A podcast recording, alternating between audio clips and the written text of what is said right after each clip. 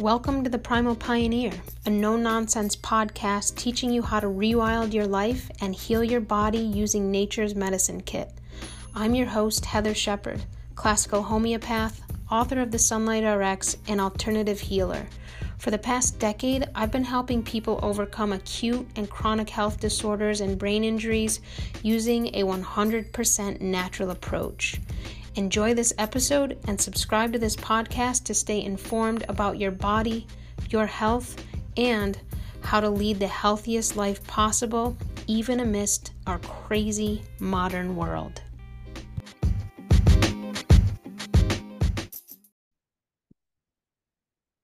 Hi, everyone. Welcome back. This week, I want to talk all about mold and mold sensitivity. Many people are affected by mold exposure today, and uh, many of the people affected by mold actually become pretty debilitated by this exposure. So I know that there's a lot of people, in, especially in the alternative medicine world, who have a lot of thoughts about this subject. Um, and they tend to focus on how bad it is. They put a lot of fear around this topic and people who have mold sensitivity hear these things and then they panic and it makes the situation worse. So, um, I don't find this approach to be helpful. Of course, we don't want to just turn a blind eye and ignore, you know, if there's heaps of mold in somebody's environment. Um, but uh, we have to understand what makes people uh, certain people sensitive to mold? Why are other people not sensitive to mold or as sensitive to mold? What can we actually do to start rectifying root causes of mold sensitivity? Um, and you know, many meta, uh, excuse me, naturopaths and functional docs blame so many of our ailments today on mold. If they don't have a an answer to somebody's you know, medical concern, if they can't figure out and they've tried things and like, oh, maybe it's this, this, try this, this, and and you keep trying their protocols and their suggestions, but you still feel like crap, then you know, I, I kind of feel like mold is a cop out. It's like, well, it must be just some mold in your house then. It must be um that must be what it is, right? And so this response is infuriating, at least to me, because then people think, like, oh shit, there's nothing I can do about it except for sell my hot house or renovate the whole thing or and mold remediation is extremely costly. It costs heaps of money to um, remove mold from a structure, from a building. And so um, we need to there, there needs to be an approach. And and this is my goal today is hey what can you do about it? But also what are the root causes? What's driving this issue? How can we remove those root causes? And what are some like real time strategies that you can apply besides bulldozing your house and taking a crap load of expensive supplements you know to help rectify the mold issue? Because here's the thing you go into another environment and it has mold in it and you've just sold your home or or spent literally thousands of dollars to renovate it and and remediate the mold and then you just have the same issue. So here's the thing. Many people today struggle with mold but just like when i talk about people who are sensitive to oxalates or who are sensitive to um, certain foods that have higher histamine, so to speak, levels. The same thing applies to mold in, in the sense, in most cases, in the sense that it's not actually the mold that's the issue, it's the organism that is out of balance and cannot handle the mold. It can't detox the mold because a healthy organism should be able to hey there's mold in my environment I've, I've or i've just eaten something with mold in it or excuse me you know like certain cheeses they just naturally certain foods they naturally have molds on them as part of the you know fermentation process So, where I want to help people get is okay, what's the root cause of your individual mold sensitivity? And what can we do to rectify this? Because we should be able to live in an environment that has some mold. It's part of the ecosystem, it's part of the environment, it's part of our um, gut microbiome, right? But we've gotten to this com- such a compromised state that when we co- when when certain people come in contact with any degree of mold, it's a total shit show. Like they go into excuse me a real severe, uh, almost healing crisis, or they at least feel really symptomatic. So we're going to talk about this today, and um, I've actually had a lot of experience with mold when I first started my alternative medical career in my early 20s. Um, I worked with a lot of Lyme clients and I worked with a lot of mold clients and I worked with a lot of chemically sensitive clients. And today, I also see a lot of these kind of cases, especially mold cases in my private homeopathic practice. And some people literally are debilitated by mold while others are affected but to a lesser degree.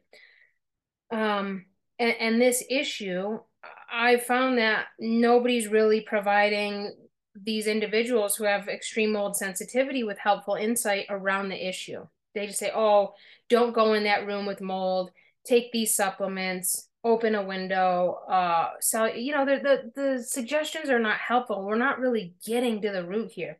So the other point I want to make, and I know I've mentioned this already, but I'm going to give you an example here because when my wife and I traveled to Mexico, um, the last time we went was a few years ago, and we went to a very tropical area. It was very, it was very much like living in the jungle. So we got there, and there wasn't a laundry facility in the place we were staying. So we would have to go somewhere to do our laundry. Well, when we first got there, you know, we're like, ah, oh, a week went by, two weeks, you know, there were more fun things to do than go and and have your laundry done. So I think, you know, week three passed and we're like, let's let's just go do this. Let's do our laundry. Let's let's get it over with, right? And so I go to open the the the laundry basket and our clothes are just laden with like blue cheese mold. Like literally it smelled like a fresh chunk of blue cheese.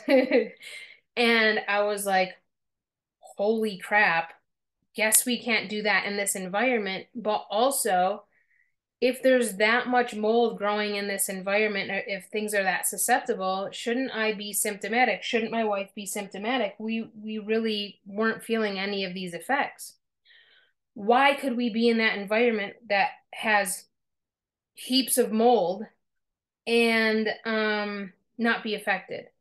Well, you put a different person in that environment and they would be totally debilitated. They might not even be able to stay in an environment like that, right? So, um, what the the the message I want to really bring home here today is that typically it's not the mold, it's the organism. And of course, there are some exceptions, but for the most part, if we can strengthen the organism, then we can help them um, have less severe reactions to their environment and natural things in their environment, such as some mold.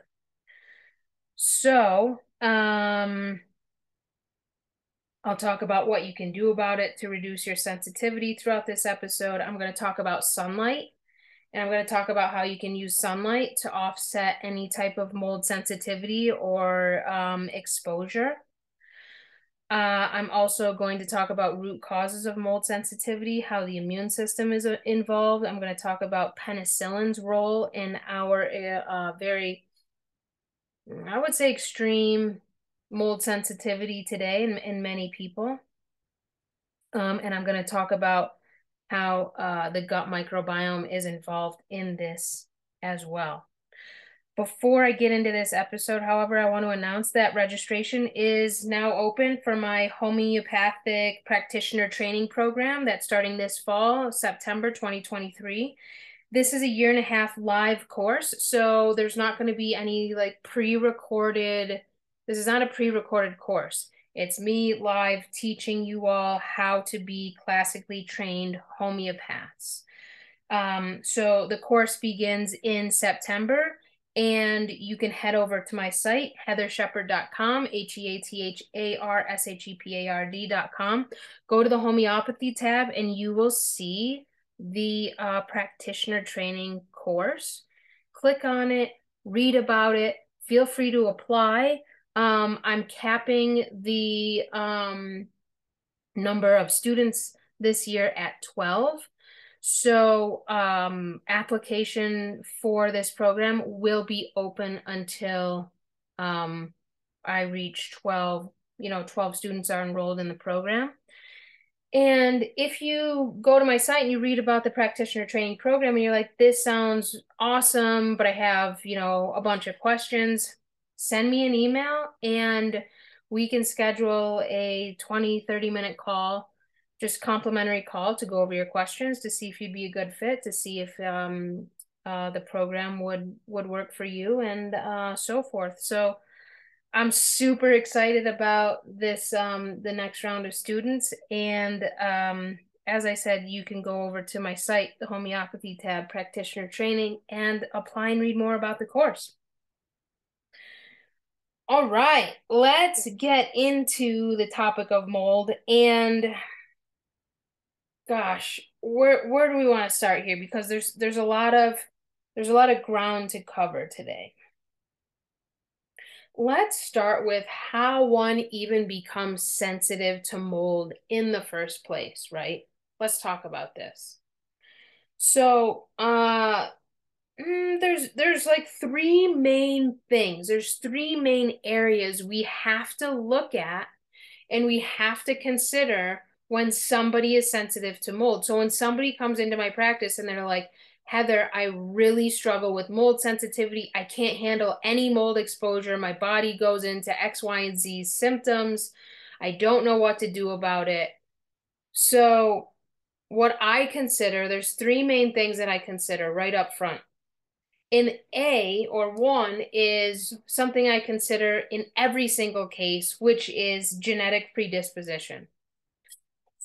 So even with mold sensitivity, somebody has to have a genetic predisposition on the immune system, on the gut, on the gall layer to actually have, and, and this is in extreme mold sensitivity cases particularly, um, but there has to be a genetic predisposition in place um, for somebody to even have a strong reaction to mold and this can be mold in the environment, mold, any mold type of mold containing foods in a diet, right? There has to be a genetic predisposition in place. Maybe, um, and we think of genetic predisposition as something maybe our parents struggled with. We have to go back um, many generations. It's not just our parents, but the the blueprint of disease, of physical disease, of mental emotional disease, stays in the um, genetic blueprint and is carried on to each generation. And if that is not healed, what happens is then every uh, generation that comes, like let's take my generation for example. If somebody in let let's say, how can I make this clear? Each generation becomes weaker. Let's say it like that. If if the genetic predisposition is not healed is not addressed then each generation born after this genetic predisposition is already in place becomes weaker and weaker and weaker and weaker. More compromised more compromised more compromised. Okay? So you know because you might be thinking well my my sister doesn't struggle with mold sensitivity or my mom or my You know, so we have to understand that it's not always going to look that black and white. Like when it comes to genetic predisposition, we can take let's take um, alcoholism as an example because alcoholism is very much um, often runs in family lines. And when that alcoholism isn't fully healed or addressed and it it's much more than you know getting sober and going to AA there's there's a lot more to it to you know erase that imprint from the genetic code so to speak. But um that situation so let's say there's alcoholism in the family you're but you're born and you're you're in that family line and you're like well but i don't really like alcohol. I don't struggle with alcoholism. It may not show up as that for you. With alcoholism it can show up as anxiety or depression. It can show up as mental health struggles. Um, it can show up as a um, tendency to um, ulcers or ulcer like eruptions on the body. It can show up with very as very stubborn skin conditions. So that's just one example. And when it could, that was, I wanted to give you a really clear example. We can also take mold as an example in, in genetic predisposition. So maybe you don't see like, you know, everyone with mold sensitivity in your family line, right? In family line, it's not just your mother, it's not just your father, it's a combination of that. And then we have to go back several generations after your mother and father as well to get a clear picture of what the genetic predisposition is. With mold, maybe it doesn't look like, hey, you know, everyone in the family line has a sensitivity to mold, but maybe it is that some people have autoimmunity or struggle with their uh, um, gut health or struggle with their liver health, you know, these main detox organs, or struggle with some issue that that deals with the gut brain axis, right? So, um, I want to make that really clear because things aren't as black and white as um, we try to make them because that keeps things really easy. Life and and health and sickness and healing and nature is very complex so I, I want to really, really um, make a point to to um, bring emphasis around that. So, for one, a genetic predisposition has to be in place. Number two, um, the immune system is going to be compromised. When it comes to mold, the immune system is compromised.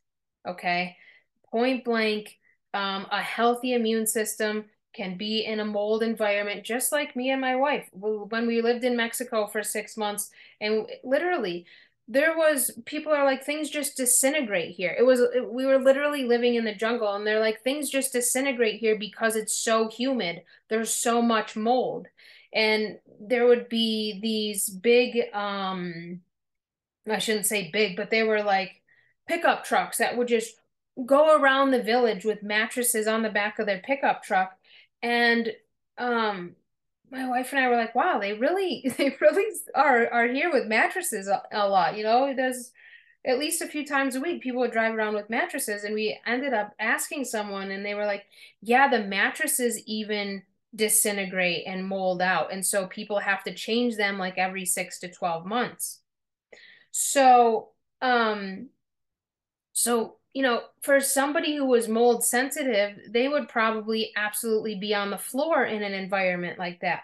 But when the immune system is in a more robust place, you can come in contact with um with with mold and your body naturally takes in what it needs and removes what it does not need and i'm going to talk about that more um and we know the jungle also has very strong UV light all year round, and I'm going to talk about that when it comes to um, helping to overcome mold sensitivity as well.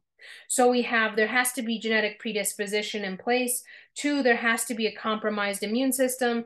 For those of you listening to the podcast, you know how that happens. The suppressive therapies that we've had um, since birth, even in the womb, and then even before conception the suppressive therapies our parents and our ancestors have had all affect us and our constitution today.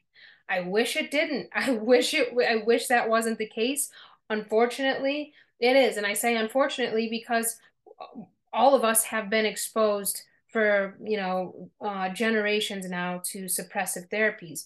And it has a huge impact on um, our health. And then the other thing I want to talk about or or bring up here when it comes to mold and what makes somebody, you know, have this heightened sensitivity is penicillin. So penicillin was discovered around 1942 and they were like, "Oh, this is a miracle mold that heals."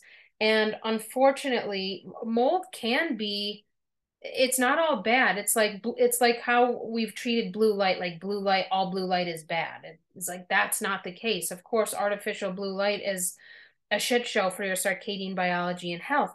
But um and and when it comes to actual blue light and sunlight and this is actually very timely because when there's blue light and sunlight and the more blue light the more uv light is present at the same time. And these two forces which i'll talk about are very much an antidote to mold.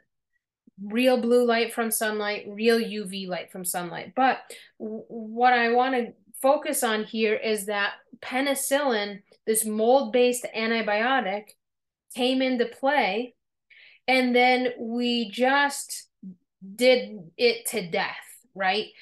Anything somebody had, take penicillin. Your ear hurts, your throat hurts, you have something on your skin, you're feeling off today, your um your ankle hurts. It was like everything you had, it just take penicillin, whatever it was. And so they totally exhausted this antibiotic and overdid it with us to the point that everybody's gut microbiome who overdid penicillin, there's just heaps of mold there. And if you think that mold just goes away a week or a month or even a year after you take penicillin, it doesn't. Unfortunately, it doesn't. We have to just I I, I like to I know that sometimes when I um say things it's like oh my god that's horrible right but i want you to have all the information so you can understand how to get to these root causes of of what you're dealing with and we have to know the whole story and and the accuracy of a thing to really get to that point. and so um when it comes to penicillin this is a mold based antibiotic that many people were given especially as kids they were given rounds and rounds and rounds and rounds, and those that mold stays in the gut. So guess what? When that mold is just sitting there, even 20, 30, 40 years after you've had all of these rounds of penicillin, it's still there. It's not going anywhere um, until you address it. And I'm going to, just hold tight. I'll, I'll, I'll explain how to address that in a second. But when you have all of this penicillin in your gut and and thereby more mold as soon as you get around any speck of mold your body can't tolerate it because it's all it's already super saturated with mold. So it goes into this heightened immune response. So just taking some supplements and doing some genetic tests like yeah sure you probably have a snip for mold if you've taken penicillin and it's like you know um, there's just boatloads of it sitting in your gut or or lots of uh, mold colonies in your in your gut bacteria right? It's like that's so unhelpful. Or just avoid these foods that are mold containing. Super unhelpful. Never going to actually um, help remove the mold that's in your gut the, the the overload of it. So i use homeopathy to do to do that because this is how we get mold uh, uh, excess pen let's say you've taken a lot of penicillin or whatever antibiotic you've taken this doesn't just apply to penicillin but we're going to i'm going to use that as an example for the sake of today's episode. So um you've got penicillin you've taken you know maybe you've taken four rounds. I've known people who have taken 10 15 20 rounds of penicillin just relentless. They don't they don't have any like awareness or care or um recognition that this could be a bad thing, like not a healthy idea. So, um what happens is when you get these sort of uh, suppressive therapies in your body, in your immune system, in your gut, they hold whatever was imp- whatever was going on at that time. It's like holding it under cement, and many people refer to this as biofilms. So, um, and it's more complex than that but for for simplicity sake and, and to give you a visual here let's say you have an ear infection you take penicillin the ear infection goes away there's a little bit of cement there in your immune system in your gut microbiome holding that ear infection down this is why you don't have symptoms anymore the antibiotic doesn't kill nearly all of uh, the infection. It just suppresses it so you don't feel the symptoms anymore. That in my dictionary, that's not healing, right? This is causing massive issues. Well, so then what? Two months later, four months later, six, maybe 12, the ear infection comes back, more penicillin. This time you need two rounds because your immune system has weakened from the first round. No, two rounds of penicillin. Now you have a nice solid layer of cement going on in your immune system and your gut microbiome or, you know, biofilm. In order to remove that piece of cement, I personally use homeopathy because of its ability to take the immune system out of a suppressed state, to break up that cement and remove it. So then, guess what? When you start doing that, the ear infection starts to come back, which is what we want because then we can address it in a way with with it where we don't have to use suppressive therapies. That's a very basic example. So if you struggle with mold sensitivity, let's say you had strep as a kid or ear infections or UTIs or whatever you had and you got you've got you got penicillin or some of the acne creams they got they provided uh or mold based this stuff could get into your body in multiple ways. And so today you have mold sensitivity because that mold from the penicillin is still in the gut if you've never taken a round of penicillin in your life, can you still be sensitive to mold? Absolutely, yes, you can. However, I see very often that penicillin is involved in mold sensitivity cases. Is it 100% of the time? No, you can simply have mold sensitivity from a genetic predisposition and a compromised immune system. But when I see all three and then penicillin's added into the mix, that's when um, I, I see that most commonly in my practice today.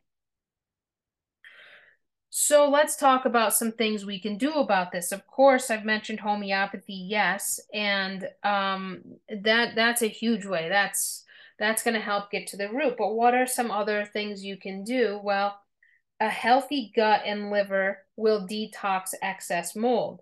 Literally, your beneficial there are certain strains of beneficial bacteria in your gut microbiome that actually binds to and detoxes mycotoxins from your body. So if you have an, an excess amount of mold of mycotoxins in your body, the bacteria in your gut will um, bind to those and detox them from your body. This is in a healthy gut, a healthy liver. This process will happen.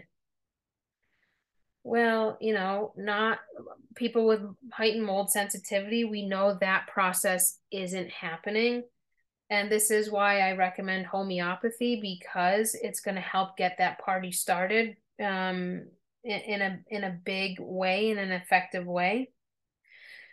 But um Now, you know, people are also are uh, might be asking, well, what if I take a probiotic? What if I eat more sauerkraut? What if I eat more fermented foods? I'm just going to be honest. If you like those foods, go ahead and do it. I'm not a fan of taking exogenous probiotics because I think most of them aren't even alive and the ones that survive your stomach acid are almost zero. So I don't waste money on probiotics. I never recommend them to my clients. It's not something that I feel is very rewarding when it comes to your health. We can do other things to stimulate, or excuse me, to repopulate the gut microbiome. Homeopathy is the number one thing that I use, and sunlight, which I'm going to talk about in a minute here, how you can use sunlight to help with mold sensitivity as well.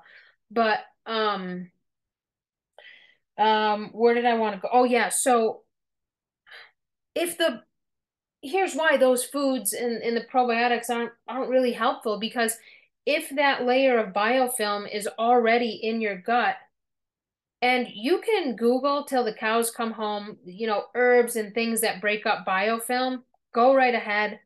All the power to you.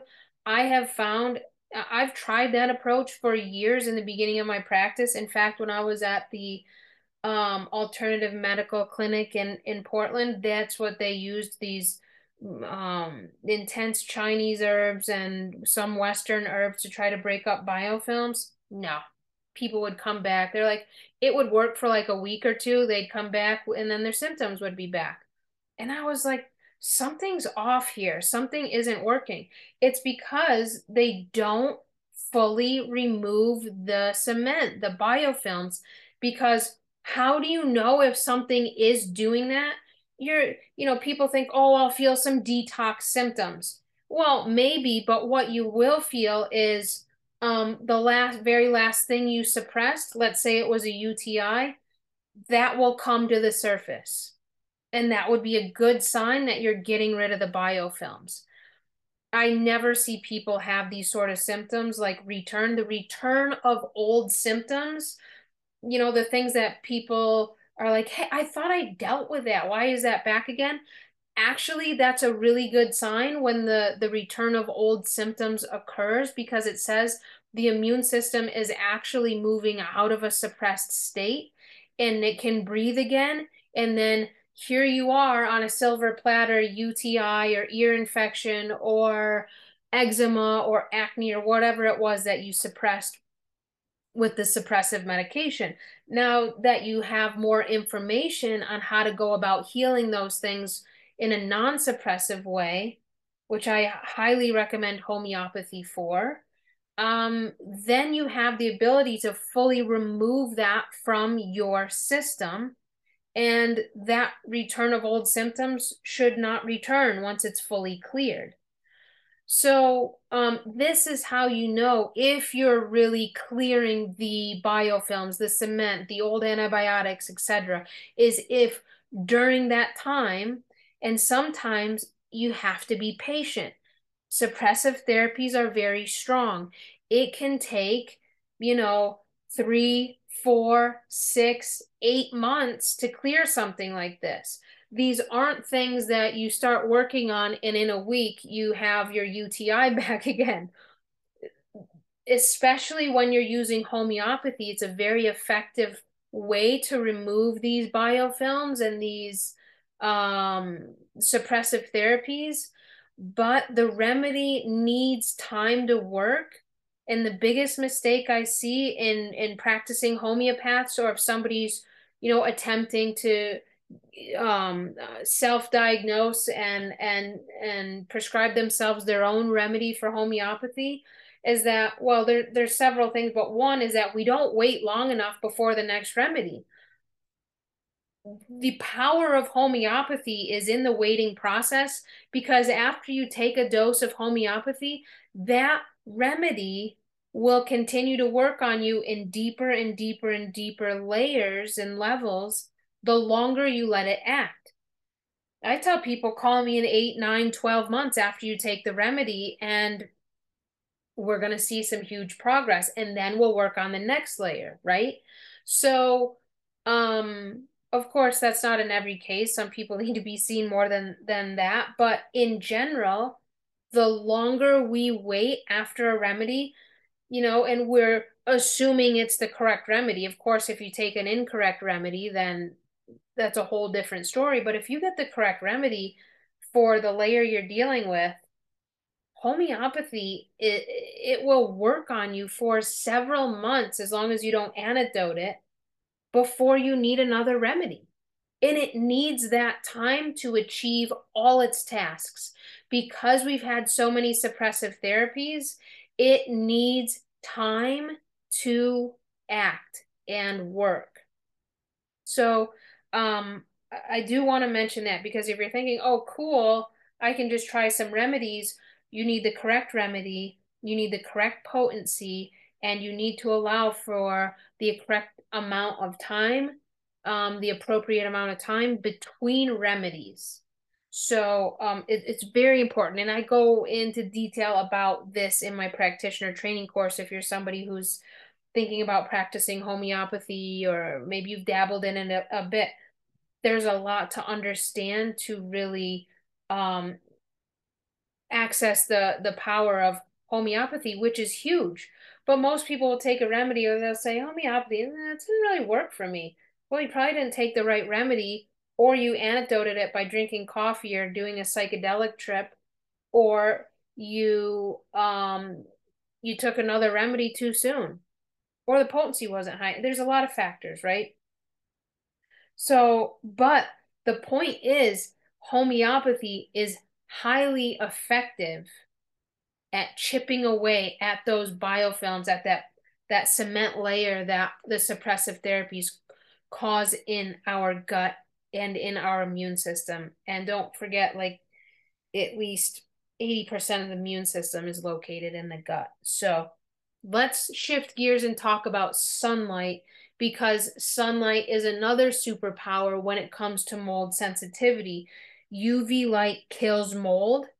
Um, we see a lot of UV light filters on things like swimming pools and air filters and th- there's a lot here because of its ability to kill mold and certain pathogens in the environment and so um, we can also use it to help support mold sensitivity to help improve, gently improve, I should say, um, mold detoxification.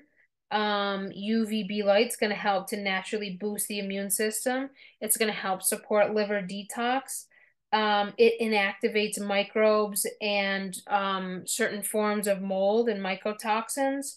So we can really use this as an asset in healing and overcoming mold sensitivity. Now, as I mentioned when I was talking about Mexico, um, in these tropical areas, these are the areas that tend to have the most mold in the environment. It's tropical, it's humid, it's wet, it's sunny, it can be damp and dark in places. This is a perfect environment for mold, right? So we should see people living in these environments um incapacitated by mold, right? If it was if if it was that um if everyone struggled with this issue. Well, as long as people are getting enough sunlight exposure, especially in the UV range, um, this should significantly reduce one's sensitivity to mold. Blue light kills mold.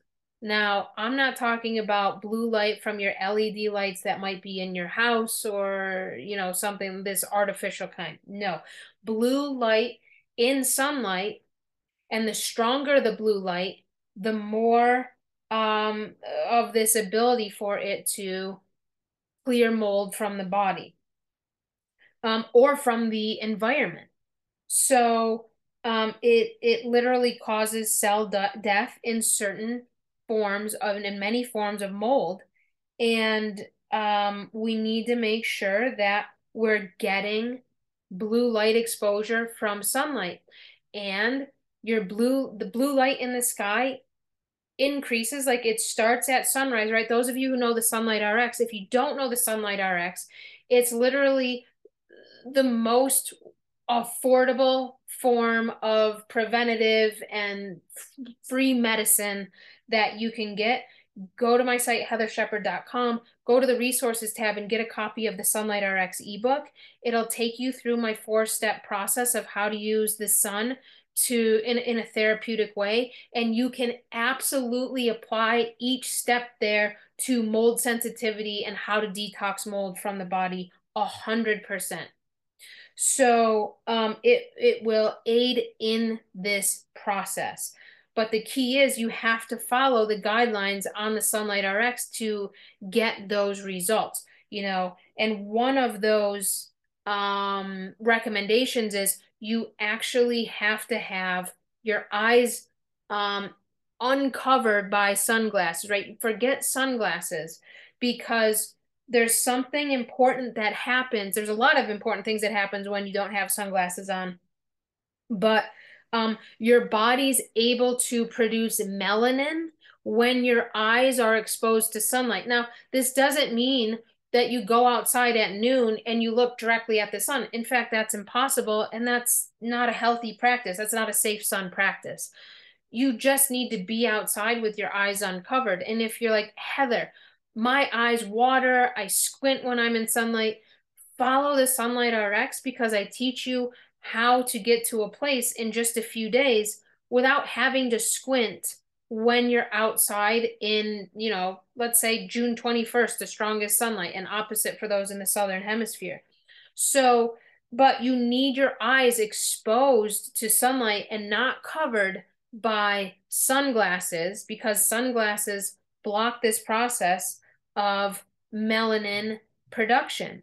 So when you're outside in sunlight and you're exposed to UV light, what happens is your body and and when you're also in blue light, your body starts to produce um uh these melanin producing cells. Um they're known as melanocytes, okay? And so your eyes need to be um exposed to sunlight in order for your body, your cells to produce melanocytes. Okay. What's the big deal? Well, the big deal is that um, often people with mold issues have uh, very low um, melanin and low melanocytes in their in their body.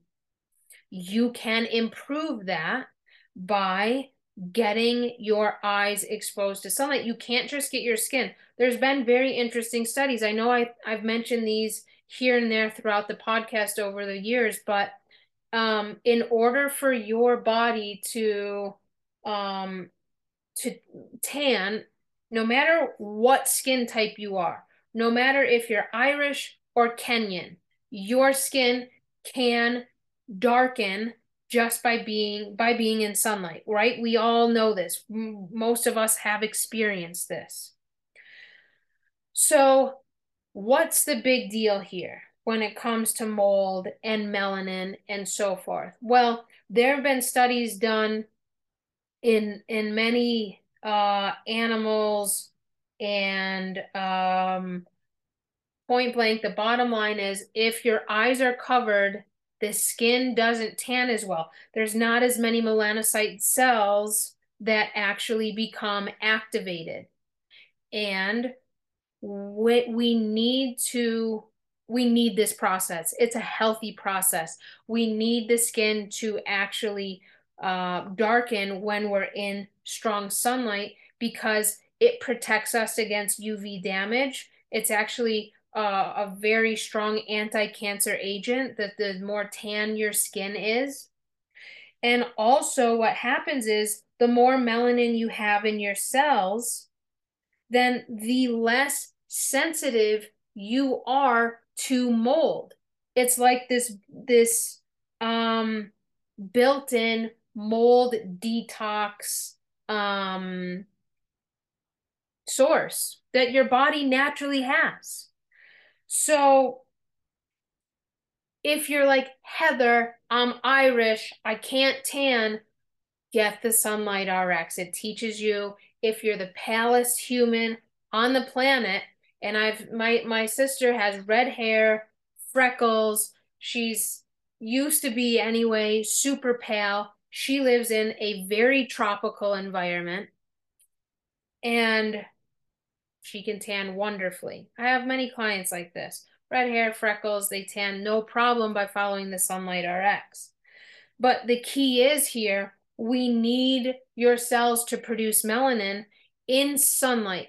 And how do you produce melanin? You need strong blue light and you need strong UV light, UVB light.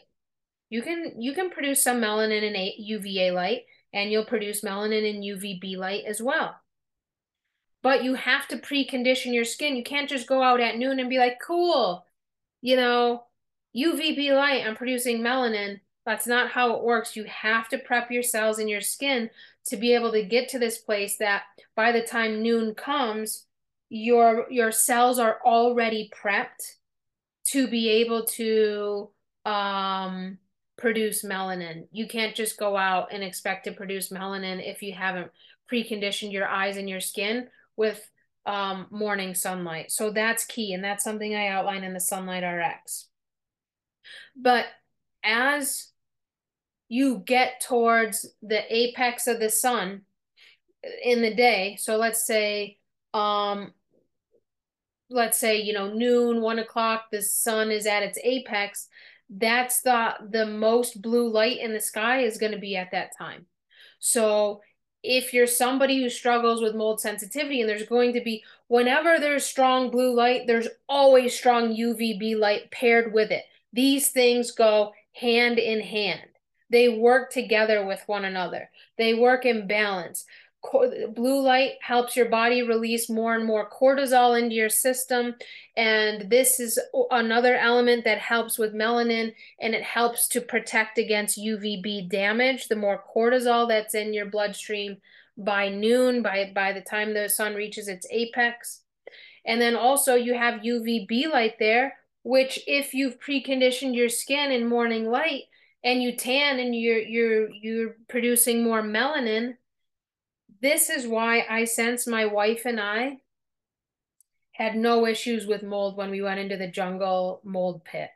I, I really believe that because um, we had a a solid I remember that was that year we had a solid sunlight RX practice and we had really good sun exposure by the time we got to Mexico we already had this um, really strong um, UV light built up in our systems, and we had a lot of melanin in our skin by the time we got to uh, to the jungle.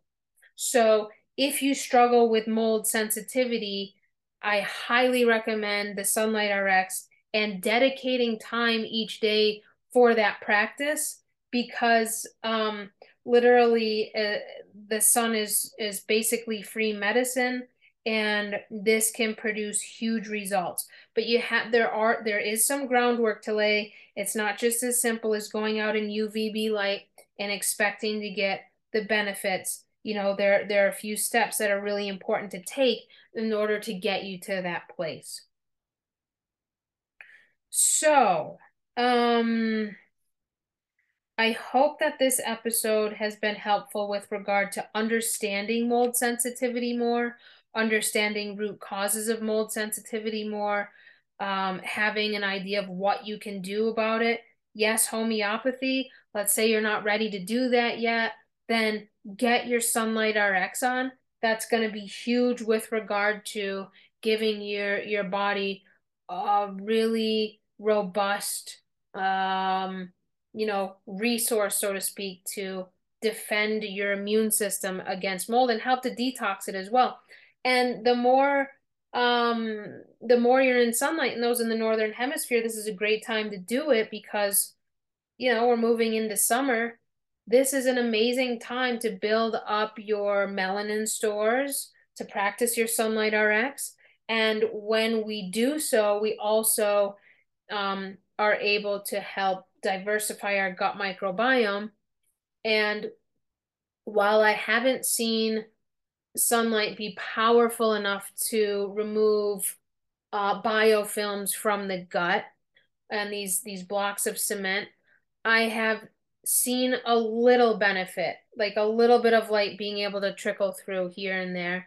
And so um, I want to be upfront about the fact that, hey, you probably shouldn't expect to see um, the biofilms make huge strides with the Sunlight RX. That's more so where homeopathy shines brightly. But you will, you should see, and I've seen in many mold clients I've had over the years make huge improvements just by changing their their light environment and learning the sunlight rx so um, i hope that was helpful if you know anybody with mold sensitivity please feel free to pass this episode on to them um, i know a lot of this information isn't made available or isn't known uh, so widely yet and um, you know over the past decade plus I've had a lot of um, success using this approach for mold sensitivity struggles. All right, we'll see you next week.